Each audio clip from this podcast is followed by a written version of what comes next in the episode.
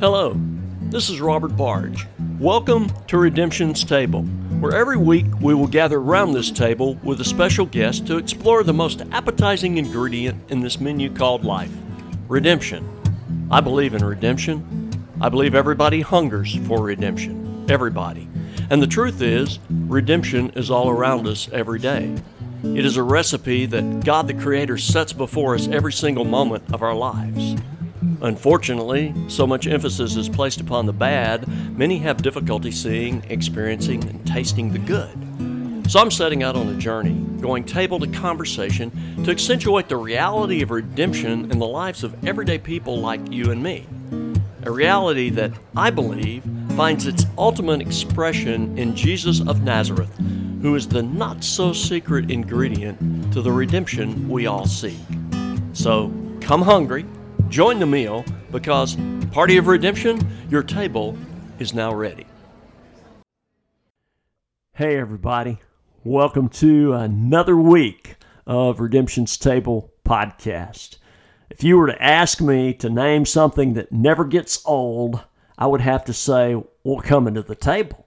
Coming to the table never gets old because whenever I come to the table, I come with the expectation I'm going to get something good to eat. And I'll just tell you, eating never gets old. Here we are. It's Labor Day. Are you kidding me? It's hard to believe. Summer is coming to a close. Here we are at Labor Day. And it's also hard for me to believe this is episode number 20 of this podcast. For the past 20 weeks, we have gathered around this table in different places, different restaurants, different circumstances, different cities, and we have gathered with a special podcast guest to listen to individuals to hear how redemption has influenced or touched their lives. And I just want to thank them for joining us, but I also want to thank you for tuning in each week. And if you haven't done so yet, if you happen to be listening on Apple Podcast, you have the opportunity to rate this podcast, and I encourage you to do that. I also encourage you to share this podcast with your friends. Now, I'm excited about episode 20 today because I have the opportunity to introduce a good friend of mine, Mike Murphy. The first time I met Mike was when I stepped into his restaurant, his pizzeria that had just opened up in Fort Davis, Texas, Murphy's Pizzeria, and I ordered a calzone and it is still to this day one of the best calzones I have ever eaten in my life. Recently, Mike and I caught up at Jett's Grill. We had breakfast burritos. Jett's Grill is located in the historic Hotel Paisano there in Marfa, Texas. We caught up and we shared a conversation about how God had worked in Mike's journey. And to use Mike's words, he talks about how God's nudges had been there all along throughout his journey. God's nudges, both gentle and firm. So I'm excited to introduce Mike to you. I'm excited for you to hear this conversation. So let's give it a listen. Let's get started. Thank you for being with us. Well, welcome to Redemption's Table. Uh, we are sitting today in uh, Jett's Grill, and it is in the beautiful uh, Hotel Paisano Marfa, Texas, uh, historic hotel. I'm sitting here with my good friend Mike Murphy. Mike, welcome to the table. Today. Good morning, Robert. Good seeing you. Uh, I'd seen you in about six years, I think. Yes, it's been a while. Yeah. You're uh, always been a good friend. You, you, we lived in Fort Davis for from '96 until 2013 uh, is when I moved from there you helped us sell the house. Uh, so you were a realtor at the time, but I remember you first when you first came to town. You opened up a, a pizza place, Murphy's Pizzeria. Murphy's Pizzeria. What year? Uh, that was 2001. 2001. Yeah. And I almost uh, asked you to make calzones. You uh, did, and we did. Uh, no, no, I, yeah, there, I, yeah, at the restaurant we did. I'm talking about for today. Oh, really? yeah, I'm sorry. I, I, bet Mike could still make a mean calzone, uh, and uh, those were the best calzones. Oh, good. All right. And and they held consistent through the years. So, good ingredients. Yeah.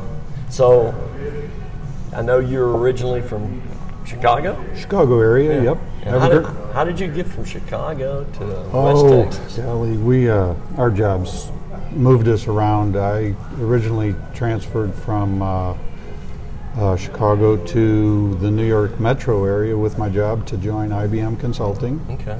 and did that for seven years. And I couldn't wait to get out of there and had an opportunity to move to St. Louis where I met Debbie six months later. Well, I lived in St. Louis four years. Debbie and I began dating, and six months later, we were uh, living in Chicago and married. Wow. And uh, that was because her family was originally from there as well. She had transferred to Atlanta, well, Florida, Atlanta, Savannah, then St. Louis, where we met. We moved back home and uh, decided those winters were going to kill us. So uh, then her job transferred to Dallas, which is uh, a month later we discovered Fort Davis, Alpine, Marfa, and uh, immediately began a hunt, and that was in '96. Okay. Uh, began searching for a home here, and uh, three or four years later, we were living here. Wow. Yeah, so we did end up buying some land and built a home, and and just came here and haven't left. Okay. It's it's always amazing to me how someone uh, comes from you know a place just far on the other side of the United States here to West Texas because this is a very unique uh, area, uh, pristine wilderness. A lot of people, even people who grew up in Texas, don't know about the Davis Mountains. Uh, don't understand that the highest uh, that Fort Davis is as high as the state of Denver in elevation, Yeah. and don't even know there's mountains in Texas. So it's uh, and this is a very unique country. Uh, the smiling country, as Elmer Kelton referred to it. Living the dream. Yeah. um, there was another artist in the area. He, he said, This is where rainbows pray for rain. I Uh-huh. always, always liked that. Oh, that's So, great. uh, I like that. well, Mike, you've always struck me uh, from the time I've known you from 2001. Uh, you have always been uh, very gracious. Uh, you, when we sold our house, and then I, I left, and uh, there were still some things there at the house, and you made a, a, a magnanimous offer to uh, have someone clean the house after I was loading up, and you know, you've just always been a, an individual that is just. Encouragement and grace. Oh, thank you. Uh, and I appreciate you for Well. that. And you're a good inspiration for that. So there you go. That was easy. Well, God is good. So, uh, let's just start out our conversation. How has God's redemption uh, touched your life? Well, uh, in way too many ways to count, and boy, um, I guess uh, I figured out a long time ago. Although it took me a lot more years to to acknowledge that it was God's hand for sure. I, although I had strong suspicions since I was young. Um, but in one little uh, gentle push or shove or touch after another over my whole life. Uh, and and one that occurred to me that was compelling was uh, uh, when you know I had lost my mother at 17. We're a family of eight kids, and uh, my parents were divorced just three months before uh, mom died of cancer at 42 and uh, then I lost my grandfather, and then I lost my best friend. Uh, Danny was, and this was now over a few years, like uh, between 17 and 20 years old, let's say, uh, where I'm struggling with, you know, graduating high school when I'm 17 wondering what the heck I'm going to do, what direction my life's going to take. I uh, experimented with alcohol. I would say was uh, uh, somehow a draw for me and my certainly my friends. And I did uh, put myself through college, but uh, because I was blessed to have work and, and good paying jobs and stuff, uh, getting through that. although I struggled, um, but then uh, I came home from college and uh, I was supposed to go on a vacation with my best friend Danny to Florida. We were going to drive down to Florida and uh, I got a job offer and so I took the job. I couldn't go on the vacation and two days later I learned uh, Danny was run over by a semi truck because he was probably, if I know Danny, probably doing some kind of drugs and uh, passed out at the wheel and uh, got run over by a semi in Tennessee. Well, so he was on his way. So he was on his way to Florida. I was supposed to be sitting beside him in his little MG, and um, uh, talk about a wake-up call. Um, that was a huge wake-up call for me. Uh, you know, with regard to alcohol and and uh, uh, just uh, you know bad behavior, let's say. And then I've just had so many other nudges, both gentle and firm. okay. um, you know, for example, let's see. Uh, uh, I told you about doing a 360 on Lakeshore Drive in front of the cops in Chicago. In Chicago, uh, and uh, that'd be great for a Tom Cruise movie. and that was after a few beers. Um, and this was at a time when I thought I had straightened out, you know, when I, and I had in so many ways, but as a, a young person in early 20s, uh, you know, your measure of straightening out is uh, relative. Mm-hmm. and so, um, anyway, uh, so I got, you know, uh, it, it was just so many nudges like that and you know, when I moved to, I, I we experimented. I mean, we, Debbie and I, uh, came together years later because I had, uh, when my first wife and I moved to New York, mm-hmm. uh, we were divorced after a year. Okay. Uh, she was an artist and went her own way, and I went mine, uh, and uh, just got into my work and stuff. Um, and I was a little lost, I would say, for several years. And um, mid 30s, you know, by this time, and just, you know, what am I doing uh, in New Jersey? Moved to St. Louis. What am I doing here? And um, met Debbie, and so we connected with a church um, in Chicago. And then, uh, like I say, a few years later, moved to Dallas, and so we, you know, did that um, then eventually Fort Davis, and we just uh, really engaged with our Methodist church uh, when we came to Fort Davis, and we were, in fact, Debbie's still a church leader. I was uh, a, a, leader in a couple of roles over a long time. You had you a great pastor, Ernie Vineyard. Yeah, and he was he was a wonderful inspiration. He was um, here a long time, and we had just a you know Fort Davis community. Uh, you know, just I mean, Ernie and I were best buddies. We'd ride bikes together and everything else, and I don't know, we uh, we were just blessed to plug in and get reminded about how many of those. Uh, uh, gentle nudges and, and kicks in the rear uh, put me back on a, a, a better path. Yeah. So when it, when in all of that did God become a dominant theme in your life?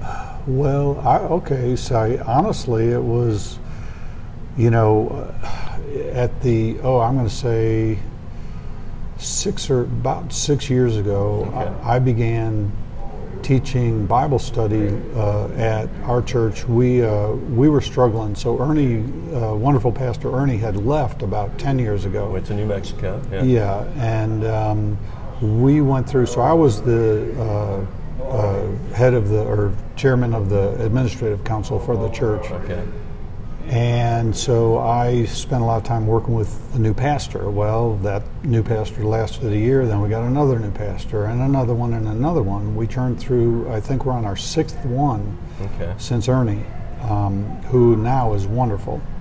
And, and not to say that the others weren't good and certainly good people, mm-hmm. but in terms of bringing an elderly congregation together, right it was a struggle and a push, and um, and so we transitioned into uh, the congregation t- leading the Bible studies, uh, and I was doing Sunday morning Bible study, and I found that uh, the congregation, uh, elderly as we are, if you will, uh, and I was the youngest, younger of, of the bunch. Um, were stubborn and would want to spend their time uh, hanging around the coffee pot and talking about their week and stuff like that. And they weren't really motivated. And I was really starting to read the Bible and and learn and and um, and I believe understand what's in there, what those words are saying, and it, I was moved. And then I remember that uh, the group chose to study Isaiah, and I started really getting my head into it and uh, getting my eyes opened, um, and was trying to teach these words, uh, but people were not interested. It was too harsh. Um, you know, these were uh, damning messages He's from prophet. from Yeah. from Yeah. God. Yeah. You know, he's uh, he's telling his people, "You are my people. I will save you. I will bless you." But you need to follow my laws, my rule, my right rulings, my my word. You know, and and we weren't doing it, and we were we were just acting out uh, the church, if you will, and it was uh, it really turned me off, and. Um, and it was not in any case i continued uh, immersing in the bible and stuff but uh, somewhere along the line i met a friend connor stevens connor and celesta and, uh, and it turned out over these past number of years uh, to be a much broader group of people and we just uh, started studying in depth uh, the Word of God, the Bible. I noticed, for example, probably two years ago, we were at one of our studies and we would meet at least twice a week and we wouldn't do a one hour check the box study. We would sit down and you know somebody would have a topic that bugged them or they uh, had questions about or whatever and we would dig and dig uh, until we were satisfied that we had a better understanding of what it meant. And I noticed a couple of years ago that I think there were six of us in a particular study, and there were eight different versions of the Bible open, um, which is typical. Uh, at any time, I would say a person has at least one or two versions of the Bible, not to mention the ones that are on our, our phone or tablet or whatever. Yeah. And so, uh, you know, we just began gaining a better understanding, and I feel like God's influence is like, holy cow. so it's I, eh, not just His influence, His presence, you know. So You have a hunger. Uh, you have a uh, curiosity. Uh, one of the things, that, an- another thing that struck me about you uh, is that uh, you've always struck me as someone who has held on to a sense of wonder. Uh, you you were talking uh, earlier when we were setting this podcast up, and you said you had just gone to Montana. Uh, I've just gone to Montana. I asked you where you went, and you would go to Glacier National Park. You've held that sense of wonder, and and I think wonder, curiosity, a divine curiosity. Uh, I think when we hold on to that, we're always going to we're going to continue to learn. And you said something I really liked when you were talking about you know your, your group gathering together. You you didn't say we, we came to an, an answer or a conclusion about what these things in Scripture mean. You said uh, we came to a better understanding. that's a key word. That's a key word, yeah. Uh, you know, and because there's no with God, uh, God is uh, the scriptures say says His ways are higher than our ways. His thoughts are higher Yeah. than our thoughts, and we're not going to be able to figure God out, even though we do attempt to do that and put Him in a box. Uh, and you know, God cannot be put in a box. That's right. Uh, often when we come to God and it's uh, God, is it this or that? And God goes, yes, it's both. You know, and so. Uh, Well, I did leave out a little part of that story, which was uh, probably part of the redemption thing that uh, was important. And that going back to uh, when my friend Danny, uh, you know, when I was told that he was killed in a, a car accident, um, of course I cried, I screamed, I cursed God. I cursed God. Uh, wow and uh, I was just so distraught. Um, and again, this was on the heels of a lot of other loss, and um, I now had the responsibility to go. This was Danny's sister came to my house at 6 a.m. to wake me up from a drunk I was I was out you know, all night, uh, drinking whatever till midnight or whatever, and I'm I'm now up at 6 a.m. to learn Danny's dead, and I now have to go to Harold's house to tell Harold. Harold's the guy I just came back from uh, Montana with, Okay. and uh, I had to go to his house to tell him uh, that Danny's died, you know. And so I go over there, and Dan, uh, Harold had a uh, the back porch, wa formerly a, a screen porch, was now his bedroom, and um, he always had a pistol hanging from a holster on his bedpost. He it was always there. Uh, Harold, if he's taught me everything I know about horses, he's taught me everything I know about guns. And in fact, that's one of the things we did in Montana or, or through Wyoming and Montana was to explore Old West stuff, museums, cowboy stuff. We've done a lot of horseback riding and, and cowboy stuff together, and that's just what we do. And and so um, I go tell Harold. Harold is, uh, you know, it's still early in the morning. Harold is wide-eyed, you know, holy cow, what just happened? And he went into the uh, kitchen to tell his parents while I'm out there in his bedroom with this pistol by myself. And I picked up that pistol and I put it to my head. And um,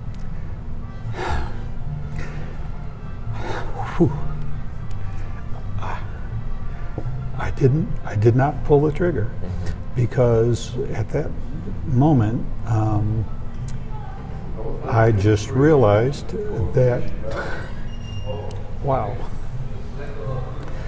that uh, then there'd be a bunch of other people having to tell what happened to Mike and Danny, and um, and if that wasn't God's hand. Uh, so, sorry, I No, tried to skip that part. no. Uh, and God, in His His grace and His mercy, interjects, like you said a minute ago, nudges, sometimes pushes. He knows exactly how, you know, when and where. And sometimes we don't catch those nudges. And sometimes, like in this case, well, just you just heard me tried not to give him credit. yeah, you know that would that was me thinking how bad it would be for other people to, Yeah. to learn about this but that was that if that wasn't god's hand Yeah. and, and it took me a long time to figure that out not not to say i didn't recognize it uh, you know in, in one way or another but i didn't admit it for a long time Well, perhaps it was God who placed that thought in your mind because He knew what the one thought would be that would help you reason. Talk about Isaiah. I did a study of Isaiah back in 2013. Those last three months I was here in Fort Davis, and I love the prophet Isaiah. I always have, and you're right. You know, there there are. The messages can be harsh, but then there's always love and redemption warming Yeah. throughout the entire thing. Because one of the things that God tells His people through the prophet Isaiah in chapter one, He says, "Come now, let us reason together."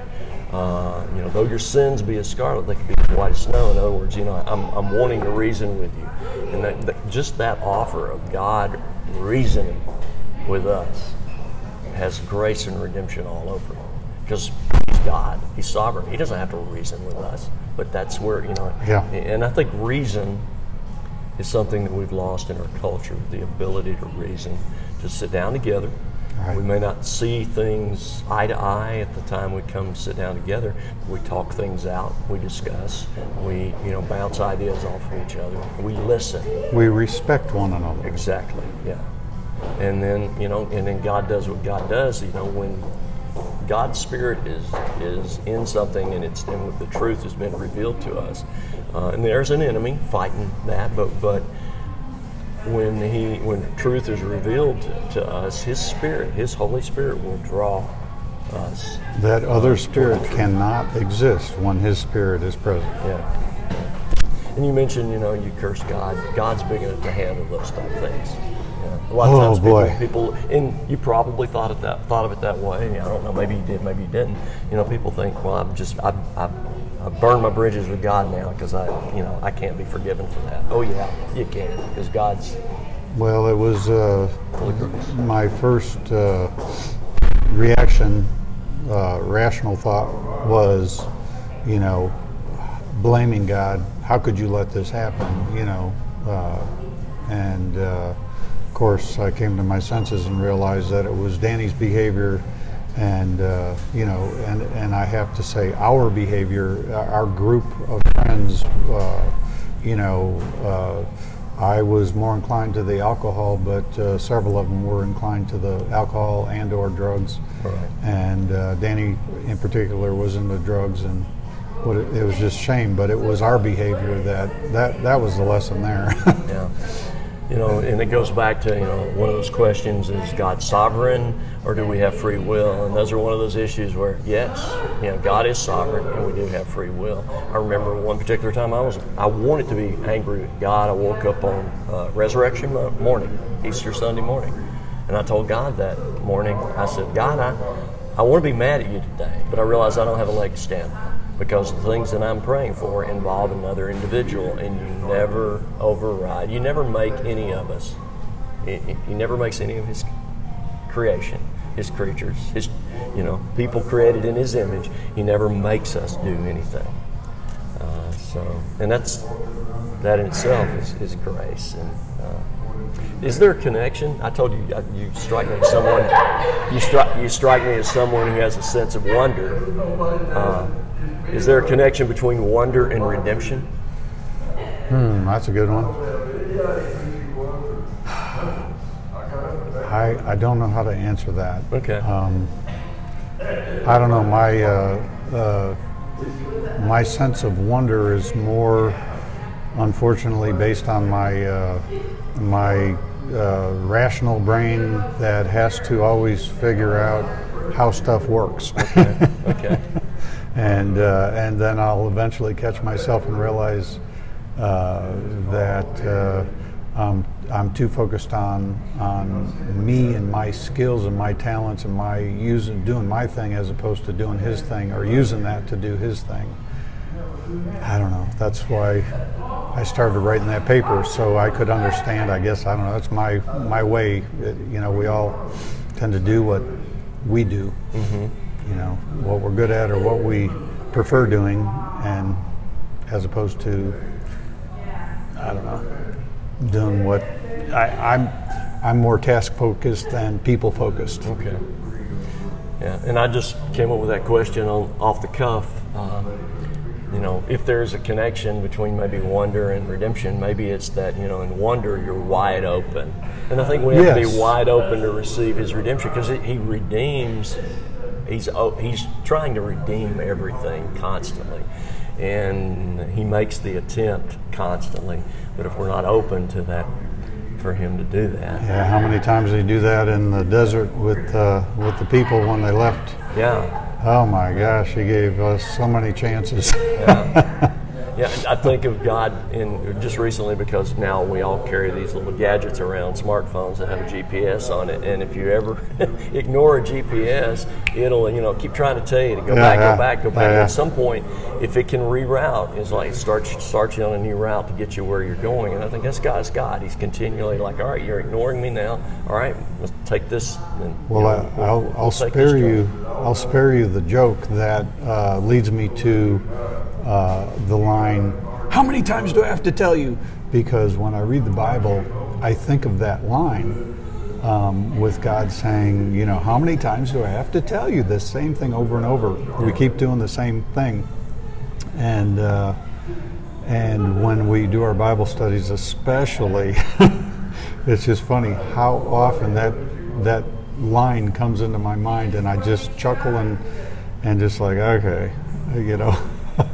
You know, I pictured you know, the, the, the scene in one of the Gospels where uh, Jesus is frustrated with the disciples and he says, How long do I have to put up with this generation? And I've heard that spoken in so many different ways as, you know, he's, he was angry with them, frustrated. But then I can picture it as Jesus just shaking his head and just kind of a head slap and with a smile on his face. Like, Yep. how, how long? You know, how long before you get it? So, uh, who, who are three of the most redemptive people you know Ay, in your ay, life? I, if you don't mind, I don't. I thought I heard you ask that question before, and I don't know how to answer that. Okay. Um, The problem is I struggle with the word redemption because uh, I, uh, I, I, I certainly, you know, Jesus Christ is our Redeemer, and I totally get that. And when I think of that, um, you know, how else can anyone come close? And so I just don't attribute redemption to other people. You know what I mean? I follow you. Yeah. Okay. So, All good. but if I may, and I, I mean this sincerely, uh, when I think of uh, uh, people who bless others with their kindness, with their acts, with their uh, just giving, and so on, and I, I'm not uh, giving you a platitude or anything. I, I mean sincerely. I think people like you, uh, who, or or uh, the uh, the man with the uh, Baptist church in uh, uh, Birmingham, Yeah, 16th Street. 16th Street. Pastor there. and others who are just so giving and uh, live their lives. Uh, Pastor Greg in Fort Davis. Uh, do you know Greg? Uh, yeah, he was. Greg Meads? Yeah. I, I, I mean, him. these people We had some are, are there, exist for others. Mm-hmm. And so, you know, Debbie and I try to be kind and, and outward focused. I mean, my I, I, I've always tried to be outward focused, but when I look at at people who live their lives like you do, uh, giving your time and, and everything you've got for this mission, this you know this effort that this lifelong effort that you live. I mean i um, uh, people like me pale. And so so if that's redemption you know you're living it and We're on the journey together. yeah Yeah. 'Cause he's, yeah, he's the Redeemer. and, and, and it, you know my only part in that is this stupid bible study that we we fortunately pursue and i'm hoping one day that you know my role in that will come about because i haven't found it yet you know uh, One of my favorite speakers, Dr. Jim Denison, he used to come out to, I believe, uh, uh, Bloys and uh, or maybe Paisano, one of the two encampments here. Anyway, he has a. I've heard him say this several times. Uh, the Holy Spirit has an affinity for the trained mind. That you know, to grow is to learn, is to learn and to be ever increasing in knowledge of the Word, which you are, you know, in pursuit of that. Uh, that God honors that, God blesses that. And you, you know, none of us, even if you were a theologian from the moment you were born to the day you die, you're not going to know it all. Yeah. I mean, each, you know, what we learn leads to even more questions because, again, we're dealing with uh, God who is uh, all knowing, um, but not everything can be. We know how He's revealed Himself to us. Uh, and we know the main themes, the most important things that He has revealed to us. But uh, again, we kind of already talked about. You can't put him in a box, yeah uh, and he won't be defined. And, and I think a lot of the trying to put God in a box is our ineptness at trying to control Him. being black and white everything's got to be black and white because we're too busy to see the gray Yeah, yeah. It's been a pleasure catching up with you, uh, sharing this table. Thank you for coming down for breakfast. Uh, you live in Fort Davis, and I'm here visiting my family in Marfa, and uh, you came down. I'm staying at this hotel. And, uh, spent a lot of time here at this place, and so have family members who work here. And so Yeah. Thank you for taking the time to come down. well it's And- my pleasure robert it's a blessing to get to see you again yeah, likewise. You know how we sign off. Party of Redemption, your table is now available. Would you sign us off? Party of redemption your table is now available Awesome. Thanks, Thank my you. friend. We'll Thank see y'all next Monday morning, right back here. all right Thanks.